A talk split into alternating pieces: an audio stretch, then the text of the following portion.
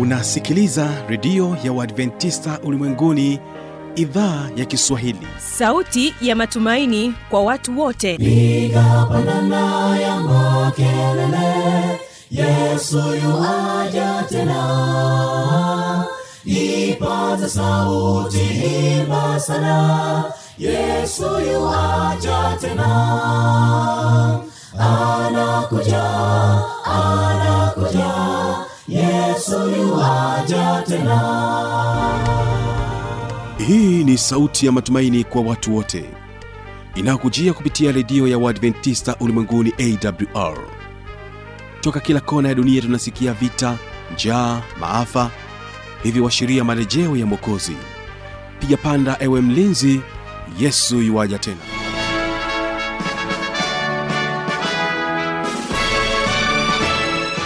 uhali gani mpenzi msikilizaji wa idhaa ya kiswahili ya redio ya waadventista ulimwenguni awr ni imani yangu ya kwamba hali yako ni njema.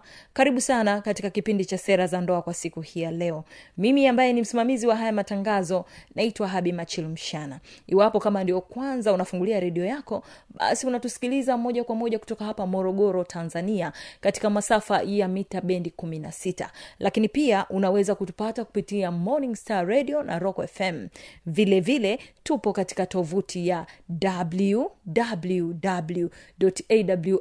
www.awr.org bila kupoteza wakati msikilizaji nikupatie nafasi ya kusikiliza wimbo kutoka kwao nyahanga sda kwaya na wimbo unaosema gusa vazi la yesu. Mara baada ya hapo nitarudi kwa ajili ya kukuletea kipindi cha sera za ndoa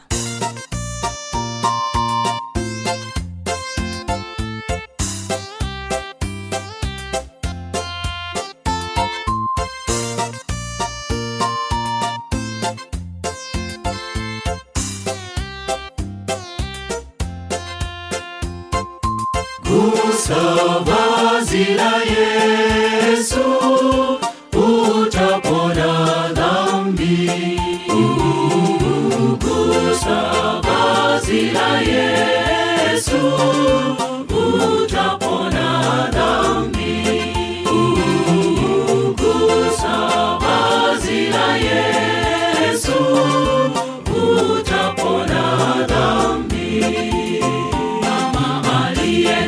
Miracle.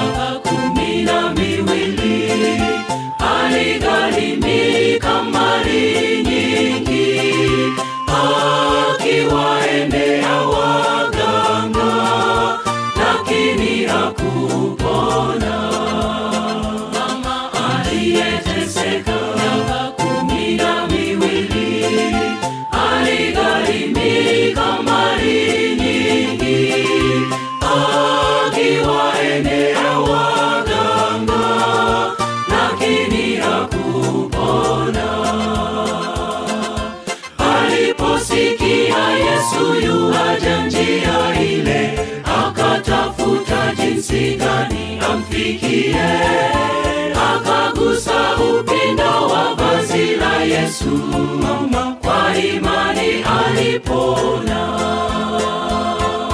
Aliposikia yesu yuwaja njia ile akatafuta jinsi gani amfikie. Akagusa upindo wa vazi la yesu. Kwa imani alipona vazi la yesu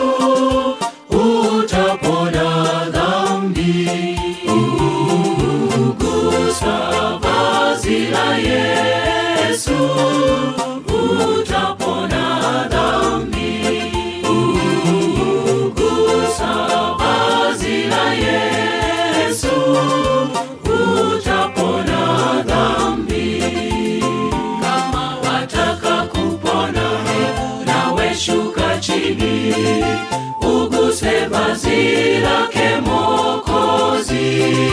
Mguso ule wa imani yeye hutambua.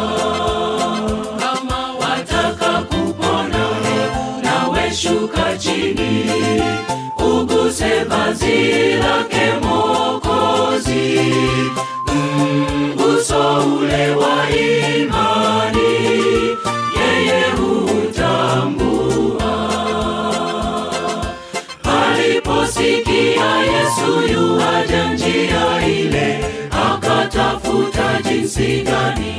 amfikie akagusa upindo wa vazi la yesu. Mama. Kwa imani alipona. Aliposikia yesu yuwaja njia ile akatafuta jinsi gani amfikie. Akagusa upindo wa vazi la yesu. Mama. Kwa imani alipona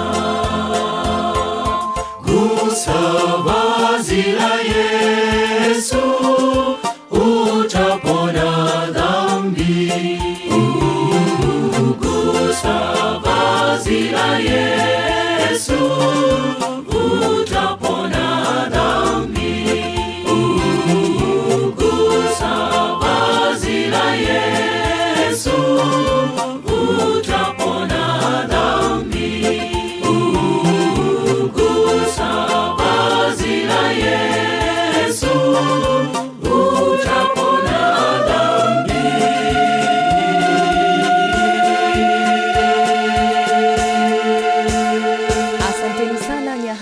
sda kwaya na wimbo wenu huo mzuri.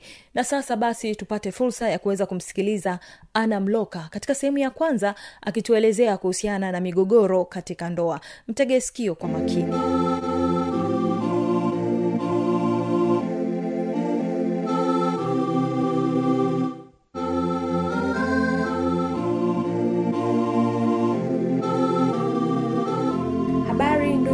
msikilizaji wa awr ni matumaini yangu huu mzima wa afya na unaendelea vizuri na majukumu yako ya kila siku. Ungana nami ana leonsi mloka mwanafunzi wa sayansi ya saikolojia na ushauri nasihi kutoka chuo kikuu cha jordan kilichopo morogoro. Leo katika kipindi chetu tutazungumzia migogoro katika ndoa. Unaweza ukajiuliza nini maana ya ndoa au nini maana ya migogoro. Hivyo basi kwa kuanza tunaweza tukaangalia nini maana ya ndoa kwa maana rahisi ndoa ni muunganiko baina ya watu wawili au zaidi ya wawili unaokubaliwa na kuheshimiwa na jamii pamoja na sheria. Unaweza ukajiuliza kwa nini zaidi ya watu wawili?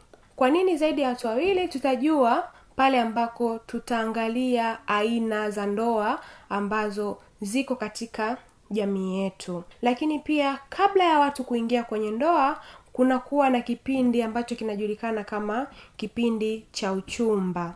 Kwa hiyo hivyo basi ndoa ni muunganiko baina ya watu wawili ambao tunasema ni mwanamke na mwanaume au zaidi ya watu wawili.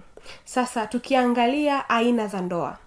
Uh, kwa nchi yetu au kwa tamaduni nyingi tumekuwa tukifahamu kuna aina tatu za ndoa ambayo aina ya kwanza ni ndoa za kidini. Tunaposema kidini tunamaanisha kwamba imani zetu za kidini. Mfano kuna ndoa za kiislamu kuna ndoa za kikristu lakini pia kuna ndoa za kiserikali ambako watu wengi wamekuwa kama wakisema ndoa za bomani.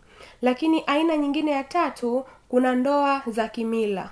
Kuna baadhi ya watu wamekuwa wakifunga ndoa zao kwa kutumia sheria au kwa kutumia utaratibu wa zile mila zao ambazo wamekuwa wakiziamini. Sasa tunarudi pale kwa nini uh, mara ya kwanza niliweza kusema kwamba ndoa ni muunganiko baina ya watu wawili au zaidi ya watu wawili? Kuna baadhi ya jamii au kuna baadhi ya imani zimekuwa zikiruhusu mwanaume kuoa mke zaidi ya mmoja kwa hiyo pale ndipo tunapokuja tunakuwa na maana kwamba uh, ndoa inakuwa inahusisha zaidi ya watu wawili nikiwa na maana kwamba ndoa za wake wengi. Mwanaume anakuwa ni mmoja na wanawake wanakuwa ni wawili na wengine wanakuwa ni watatu na maisha yanakuwa yanaendelea maisha yao ya ndoa. Sasa lakini pia nilisema kwamba kabla ya ndoa kuna kipindi kinachoitwa uchumba.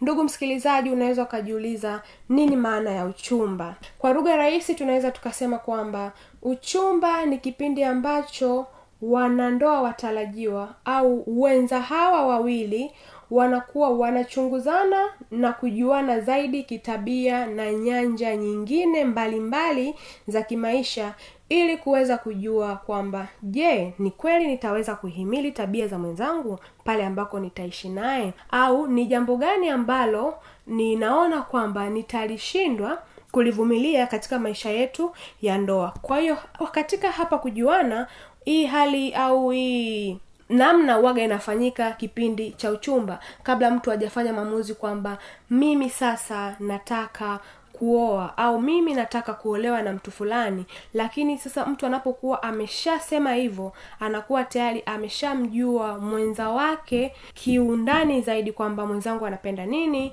mwenzangu apendi nini nikifanya nini nitaweza kuendana na mwenza wangu au nikifanya kitu gani nitaweza nikamkwaza. Sasa kujua huku kunafanya maandalizi au kunafanya kuwaandaa wawili hawa kujua ni aina gani ya maisha ambayo watayaishi ili waweze kuendana vizuri waweze kuwa na amani katika maisha yao ya ndoa. Lakini sasa kunakuwa na vitu vingi ambavyo vimeweza ku- kuorodheshwa mambo ya kuzingatia kabla ya ndoa au katika jamii zetu kumekuwa na mitazamo mingi tofauti tofauti ambayo imekuwa ikiwekwa kama ni vigezo vya watu kuweza kufunga ndoa. Wengine wamekuwa wakisema kwa kwa kutumia kuangalia wao wenyewe binafsi wanasema nini wengine wamekuwa wakitumia vigezo vya kuangalia dini nataka nini wengine wakiwa wametumia kuangalia wazazi au familia zao zinataka nini ili wao waweze waweze kuweza kufikia hii hatua ya ndoa. Lakini sasa mambo makubwa mawili ambayo yanaweza yakazingatiwa ili kuweza kufikia ile hatua ya ndoa jambo kubwa la kwanza ni hiari. Naposema hiari ni ile hali ya mtu mwenyewe binafsi kuwa tayari kuingia katika hiyo ndoa. Kwao tunasema kwamba ili hiyo ndoa iweze kwenda kufanyika iwe ya haki na amani na upendo lazima muunganiko utokane na chaguo la mtu mwenyewe binafsi kwamba mimi binafsi ninaamua kuolewa. Kwao kunapokuwa na hali ya utayari bila kuwa na udanganyifu bila kuwa na uragai au namna yoyote ya kurubuni hii ndoa tunaweza tukasema kwamba ni ndoa ambayo inakuwa iko na usahihi pasipokuwa na namna nyingine yoyote ya kupotosha ndoa hii kuwa ya yenye amani hapo baadaye yenye kuwa na mtazamo mzuri katika jamii au katika mlengwa mwenyewe ambaye anaenda kuoa au kuolewa. Kwa sababu gani? Kumekuwa na imani au kumekuwa na tabia tofauti tofauti. Ndugu wamekuwa wakilazimisha uh, watoto wao au wamekuwa wakilazimisha baadhi ya watu kwenye familia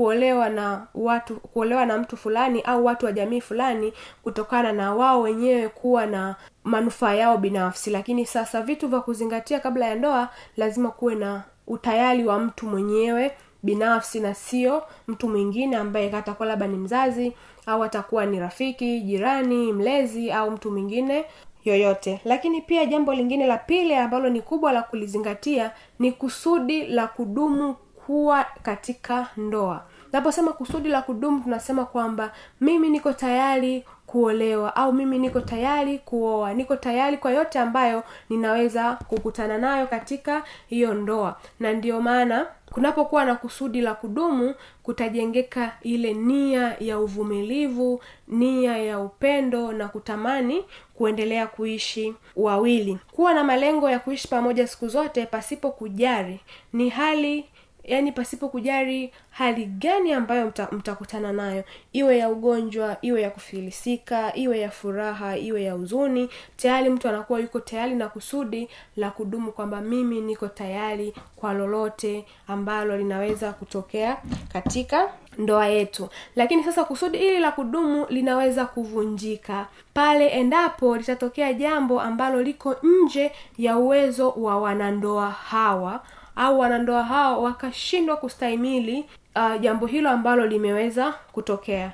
Mfano pale ambako kinatokea kifo au kunapotokea kuhatarisha maisha ya mmoja wao katika familia au katika ndoa hii basi ndoa hii inaweza ikavunja ika ili kusudi la kudumu na kutafuta namna nyingine ambayo wengi wamekuwa wakitumia kupeana talaka au kutengana na namna nyingine ambazo jamii zimekuwa ziki zikizitumia.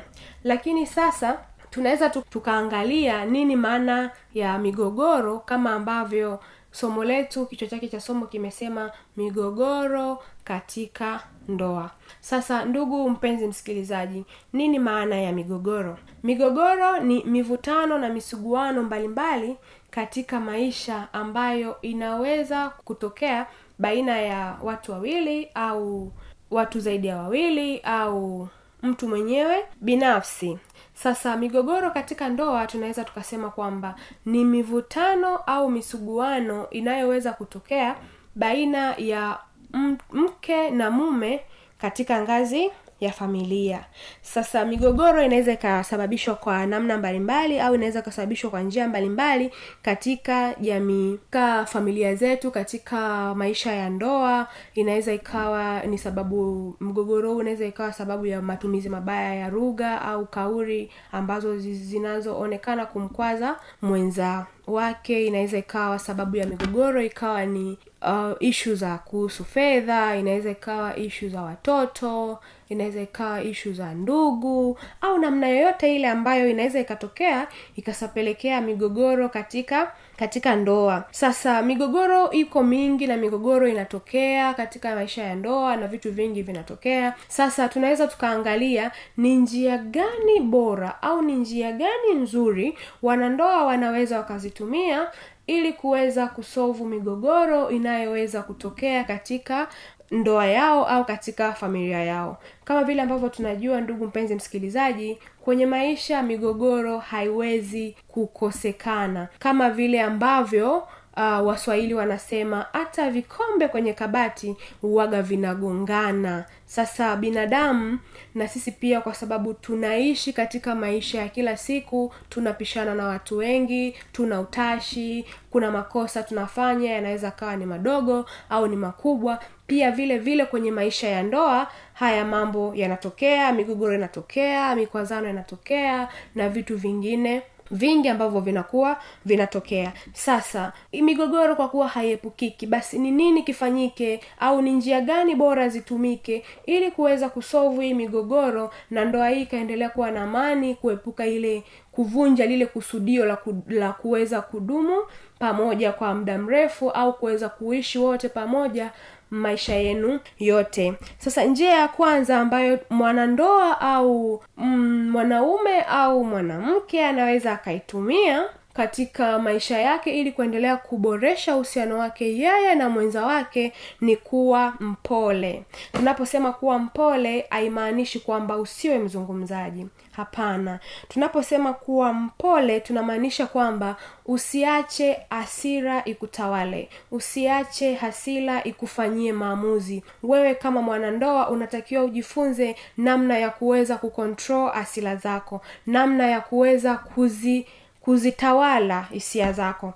Hasa pale ambako mwanandoa unaweza kujifunza kutawala hisia zako itakuwa ni rahisi pale ambako mgogoro unatokea ugomvi wowote unatokea kwenye familia au misuguano yoyote inatokea baina yako wewe na mwenza wako asila zinakujaga kwa sababu binadamu tumekuwa tunakuwa na asila pale ambako mambo yanakuwa yajaenda vizuri au tunapokuwa tumekwaza na tumekwazwa na watu wetu wa karibu. Sasa tunaposema unakuwa mpole unakuwa una uwezo wa kuweza kuzitawala hisia zako. Sasa tunaweza tukaweza kujaribu kwamba labda mwanamke amemkwaza mwanaume amemkwaza mme wake katika familia labda amechelewa kupika au amechelewa kurudi nyumbani kutoka kazini mwanaume anaweza kuwa mpole. Kuwa mpole sio kwamba asizungumzie tabia ya mwanamke kuchelewa kupika au kuchelewa kurudi nyumbani. Hapana. Kuwa mpole inamaanisha kwamba ataacha kwanza asila zake ziweze kushuka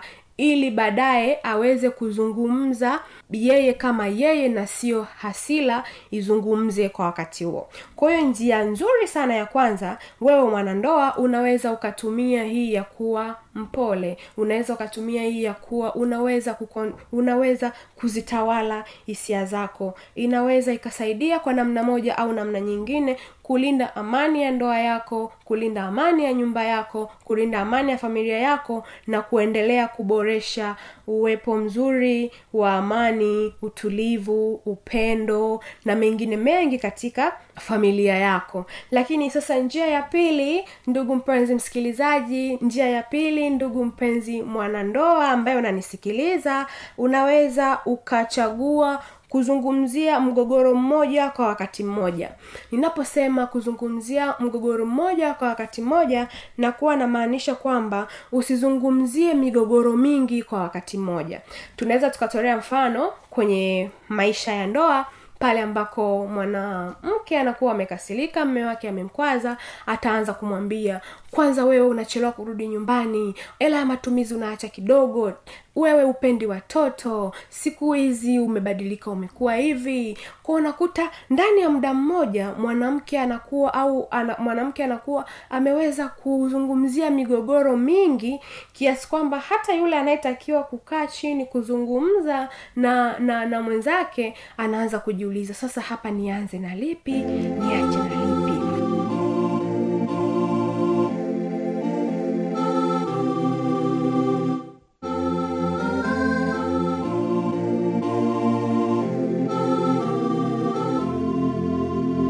msikilizaji inawezekana kabisa ukawa umepata swali au na changamoto. Namba za kuwasiliana ni hizi hapa.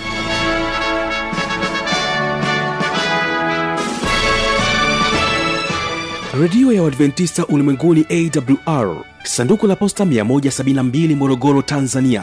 Anwani ya barua pepe ni kiswahili at awrrg namba ya mawasiliano simu ya kiganjadi 745 184882 ukiwa nje ya tanzania kumbuka kuanza na namba kiunganishi alama ya kujumlisha 255 unaweza kutoa maoni yako kwa njia ya facebook kwa jina la awr tanzania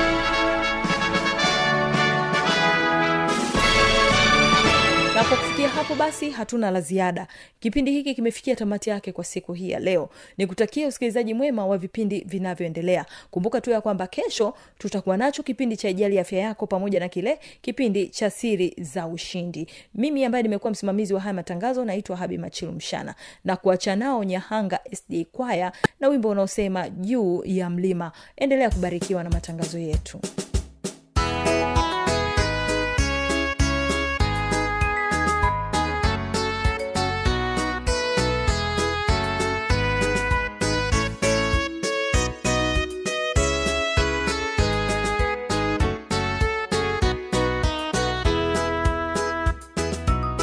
juu ya kilima cha Kalivari, ndipo nilipata wokovu. Dhambi zangu Yesu nikabeba, ili nioshwe niwe huru. Dhambi zangu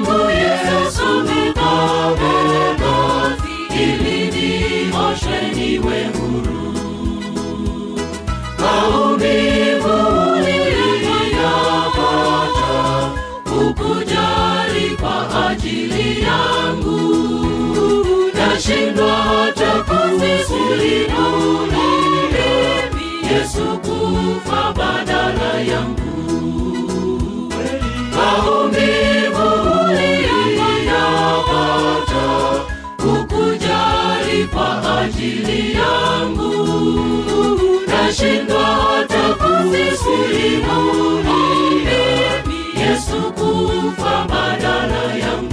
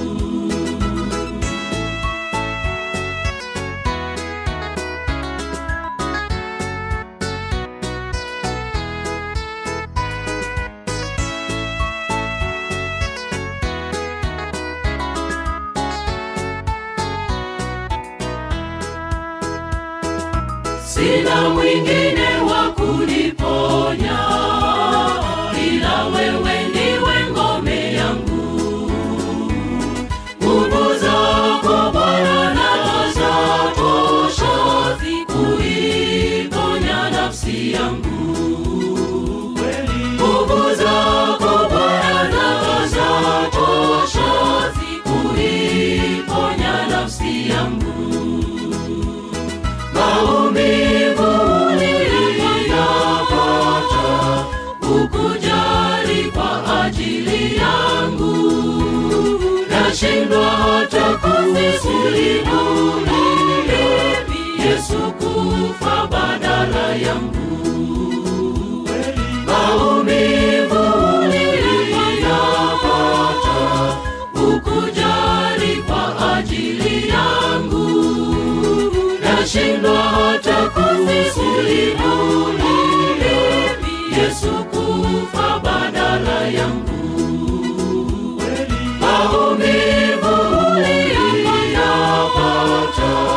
ukujali kwa ajili yangu. Nashindwa hata kumisilimu